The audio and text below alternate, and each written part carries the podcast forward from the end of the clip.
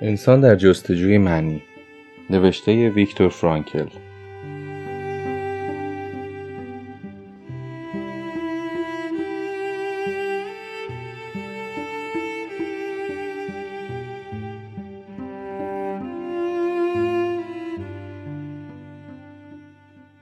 بخش اول تجاربی از اردوگاه کار اجباری.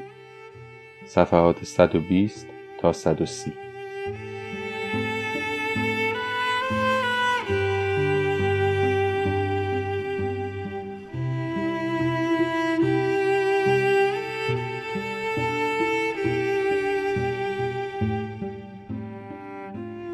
روان درمانی یا بهداشت روان زمانی آغاز شد که توانستیم در اردوگاه افراد را به طور انفرادی یا جمعی درمان کنیم.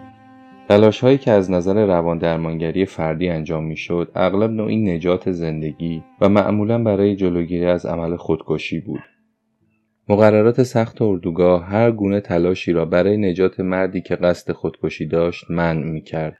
به طور مثال قطع تنابی که زندانی سعی می کرد خود را با آن به دار بیاویزد ممنوع بود. پس جلوگیری از وقوع چنین رویدادهایی اهمیت داشت.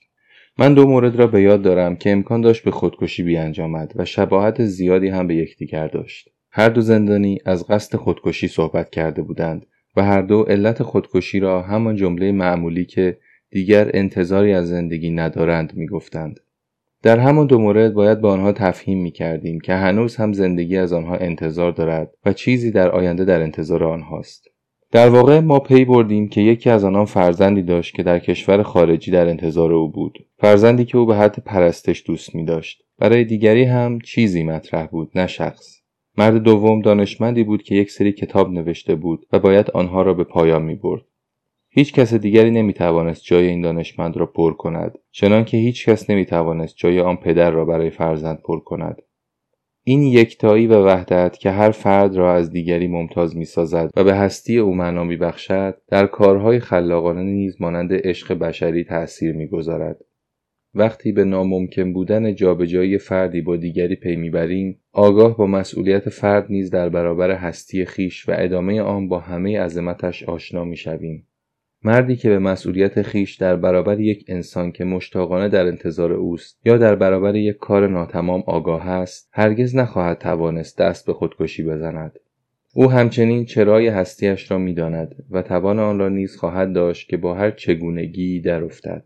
طبیعی است که در اردوگاه فرصت چندانی برای درمان دست جمعی وجود نداشت. گاهی یک الگوی درست به مراتب موثرتر از کلام بود. زندانبان ارشد که با مقامات زندان همدل نبود با رفتار عادلانه و تشویقآمیز خود از هزاران فرصت استفاده کرده و تأثیر اخلاقی شگرفی بر کسانی میگذاشت که زیر نظر او بودند. چون تأثیر رفتار همواره موثرتر از کلمه است. اما گاهی صحبت نیز بی تأثیر نبود و این زمانی بود که به علت پاره شرایط بیرونی پذیرش ذهنی تشدید می‌شد. یکی از این موارد این بود که وضعی پیش آمد که باید روی زندانیان یک کلبه کار می‌کردیم که پذیرش ذهنی این زندانیان به علت موقعیت بیرونی ویژه‌ای تشدید شده بود. روز بدی بود. به هنگام رژه اعلام کردند که بسیاری از کارها را از آن پس خرابکاری به حساب آورده و شخص مجرم بلافاصله به دار آویخته خواهد شد. از جمله این جرمها بریدن نواری از پتوهای کهنه برای مچبند و دزدیهای جزئی بود.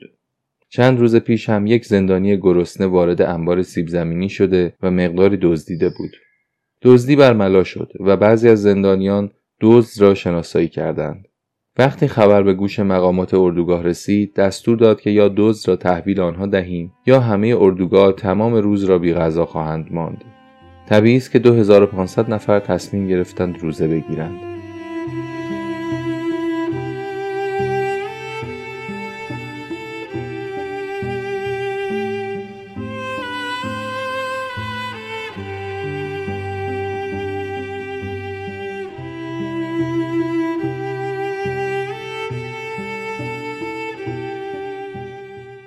شامگاه آن روز روزداری همه در کلبه های خود مقموم دراز کشیده بودیم. کسی حرفی نمی‌زد و هر واژه‌ای چون پتکی بر سرمان زده می‌شد. بدتر از همه اینکه برق هم خاموش شد. دیگر جان همه به لب رسیده بود. اما نگهبان ارشد ما مرد عاقلی بود. شروع کرد به صحبت کردن درباره همه چیزهایی که در آن لحظه از ذهن ما میگذشت. از رفقای حرف می‌زد که در چند روز گذشته چه در اثر بیماری و چه خودکشی درگذشته بودند. اما ضمنا یادآور شد که می‌دانند علت واقعی مرگ آنها این بود که دست از امید شسته بودند. او معتقد بود که باید راهی وجود داشته باشد که بتوان جلوی امکان وقوع چنین حوادثی را گرفت و نگذاشت قربانیان آینده به این مرحله ذهنی برسند و از من خواست راهگشای زندانیان باشم. خدا می‌داند که من اصلا حوصله نداشتم توضیحات روانشناختی بدهم یا موعظه کنم و به رفقایم نوعی دستورات مراقبتی بدهم. سردم بود و گرسنه. تندخو و خسته شده بودم اما باید تلاش می‌کردم و از این فرصت استثنایی سود میجستم حالا تشویق بیش از هر چیزی به کار می آمد و نیاز به آن احساس می شد. با این استدلال صحبت را که جنبه تسکینی داشت آغاز کردم. گفتم که حتی در این اروپا و در ششمین زمستان جنگ جهانی دوم وضع ما چندان هم وحشتناک نبوده نه آنگونه که ما فکر می کردیم باید باشد گفتم که هر یک از ما باید از خود بپرسد تا کنون چه چیزهایی را از دست داده است که غیر قابل بازگشت است.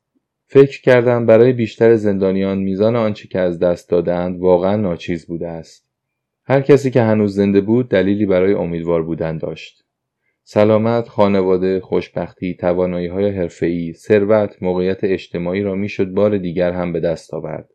از آن گذشته استخوانهای ما هنوز سالم بودند. هر آنچه بر ما رفته بود می توانست در آینده برای ما سودمند باشد آن وقت عبارت نیچه را بازگو کردم که آنچه موجب مرگ من نشود مرا نیرومندتر می سازد. سپس راجع به آینده داده سخن دادم. گفتم در نظر هر شخص بیطرفی آینده بسیار تاریک به نظر می رسد. بر این عقیده بودم که هر یک از ما می توانست حدس بزند شانس زنده ماندنش چقدر کم بوده. به آنها گفتم با اینکه هنوز بیماری تیفوس در اردوگاه همهگیر نشده ولی شانس زنده ماندن خود من پنج درصد است. با این حال هیچ خیال آن را ندارم که خود را به نومیدی بسپارم. زیرا هیچ کس نمی‌داند در آینده حتی یک ساعت آینده چه روی خواهد داد. و مگر نه اینکه یک سیب را که به آسمان بیاندازی به زمین نرسیده هزار چرخ می‌خورد.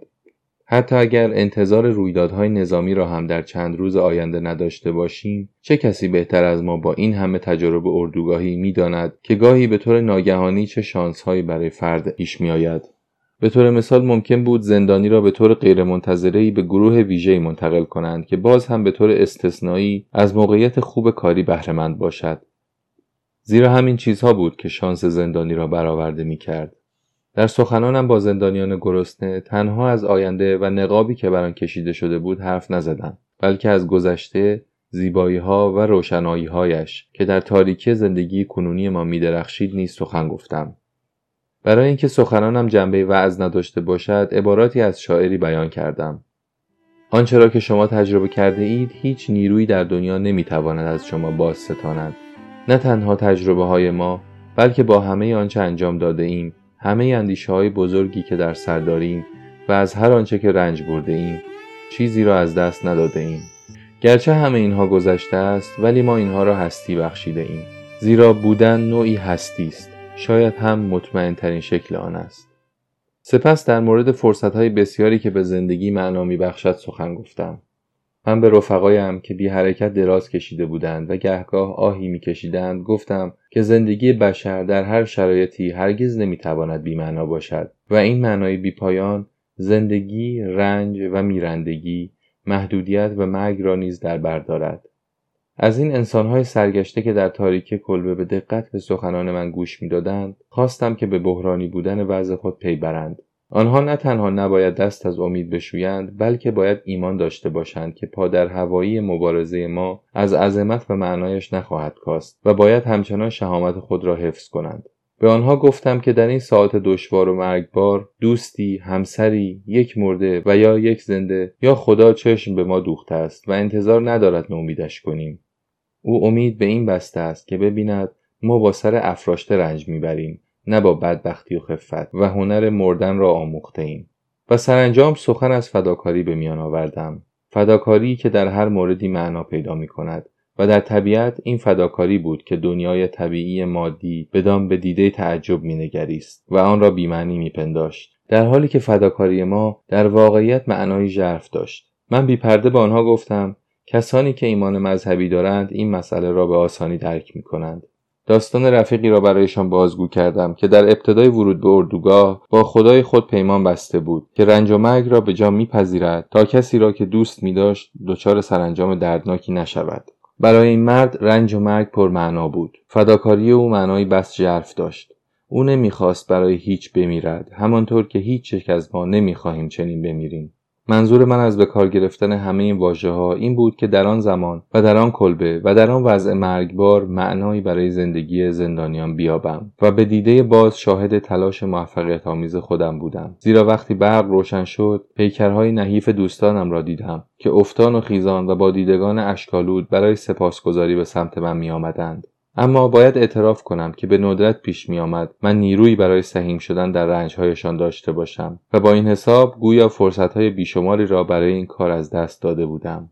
و اینک بپردازیم به سومین مرحله واکنش های روانی یک زندانی یعنی روانشناسی زندانی پس از آزادی. اما پیش از آنکه این مسئله را روشن کنم باید به پرسشی اشاره کنم که اغلب از روانشناس می شود به ویژه که روانشناس خود زندانی بوده باشد.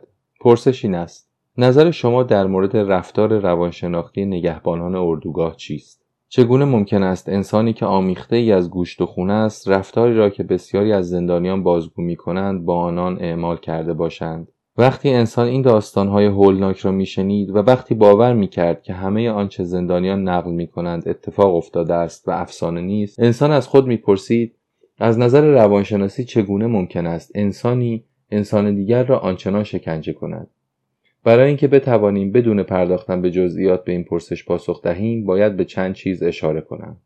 نخست اینکه در میان نگهبانان عدهای سادیست یا آزارگر به معنای واقعی بالینی آن وجود داشت. دوم هنگامی که مقامات اردوگاه برای انجام معمولیت های سخت نیاز به افرادی داشتند آنها را از میان این آزارگران برمیگزیدند. هنگامی که به ما اجازه داده می‌شد پس از دو ساعت کار طاقت فرسا در یخبندان تلخ خودمان را در کنار آتشی که با خورده چوب درست کرده بودیم گرم کنیم از خوشحالی در پوست خود نمی گنجیدیم. اما در همین لحظات کوتاه خوشی نیز سرکارگرانی بودند که از گرفتن آن خوشی از ما بس لذت می بردند. هنگامی که نه تنها نمیگذاشتند کنار آتش بیستیم بلکه آن آتش زیبا را روی برفها پخش می کردند. برق لذت در چشمانشان می درخشید. همواره در میان زندانیان کسانی بودند که در شکنجه و آزارگری تخصص داشتند و اس ها وقتی از کسی خوششان نمی آمد او را به این افراد آزارگر حواله می دادند. سوم اکثر نگهبانان در اثر سالهای متمادی کار در اردوگاه و ناظر بودن بر شیوه های بیرحمانه و وحشیانه اردوگاه در شکنجه زندانیان احساسی نداشتند. این مردانی که از نظر اخلاقی و روانی سنگ شده بودند حداقل کاری که می‌کردند این بود که خود از نقش فعال در آزارگری سرباز می‌زدند. اما دیگر مانع آزاررسانی سایری نمی‌شدند. چهارم در میان نگهبانان هم پیدا می‌شد کسانی که دلشان به حال ما میسوخت. برای نمونه به ذکر فرمانده اردوگاهی که من از آنجا آزاد شدم بسنده می‌کنم. پس از آزادی ما معلوم شد که این فرمانده مبلغ زیادی از جیب خود پول خرج کرده تا از نزدیکترین بازار برای زندانیان خود دارو بخرد. و این مسئله را تنها پزشک اردوگاه که خود یک زندانی بود می‌دانست و بس اما نگهبان ارشد اردوگاه که خود از زندانیان بود سخت گیرتر از هر افسر اس اس رفتار می‌کرد. در حالی که فرمانده اردوگاه تا آنجا که من می‌دانم هرگز دستش را روی ما بلند نکرد این نگهبان با کوچکترین فرصتی که می‌یافت زندانیان را به باد کتک می‌گرفت. بنابراین دانستن اینکه این مرد یا نگهبان اردوگاه بود یا یک زندانی چیزی را حل نمی‌کرد. در میان هر گروهی مهر انسانی به چشم می‌خورد. حتی در کسانی که ما به راحتی مورد ملامت قرار می‌دهیم. مرز بین گروه ها دارای وجه مشترکی است و ما نباید با گفتن اینکه این مردم فرشته و آن دسته دیگر اهریمن به نتیجه برسیم. مسلما وقتی یک نگهبان یا یک سرکارگر با وجود همه کنترل های اردوگاه نسبت به زندانیان رفتار مهرامیزی داشت در جهت مثبت و انسانی گام برمی داشت اما پستی زندانی را که با رفقای زندانی خودش آنچنان رفتار ناشایستی داشت چگونه می‌توان توجیه کرد؟ بدیهی است که کمبود شخصیت چنین مردانی برای زندانیان منقلب کننده بود. در حالی که از کوچکترین حرکت مهرامیز هر یک از نگهبانان نیز عمیقا به هیجان آمدند. چنانکه روزی یک سرکارگر پنهانی تکنانی به من داد که تردیدی ندارم از جیره صبحانش ذخیره کرده بود. در آن لحظه آنچه اشک را به دیدگان من جاری کرد تکنان نبود بلکه چیزی از انسانیت بود که این مرد به من داد. واژه ها و نگاهی بود که همراه دادن نان به چهرم گسترد و گوشهایم را نوازش داد. از تمام آنچه برایتان گفتم پی می‌بریم که در جهان تنها دو نژاد وجود دارد. نژاد مردان کامل و ناقص. این دو نژاد در همه جا یافت می شوند زیرا در میان همه گروه های اجتماع نفوذ می کنند هرگز نمی‌توان گفت این گروه کاملا کامل است و این گروه ناقص. به این ترتیب هیچ گروهی از نژاد خالص نیست. و بنابراین گهگاه به این گونه افراد کامل در میان نگهبانان اردوگاه هم بر می‌خوریم